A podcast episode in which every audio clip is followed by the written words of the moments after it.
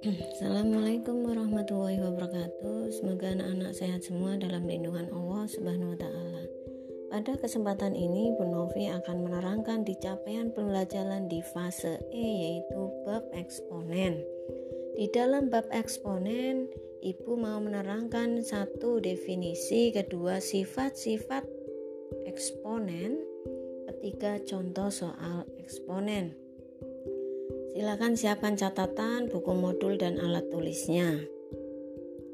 Apa itu eksponen? Eksponen kata lain, kata lain dari pangkat. Jadi kalau ada eksponen itu adalah pangkat.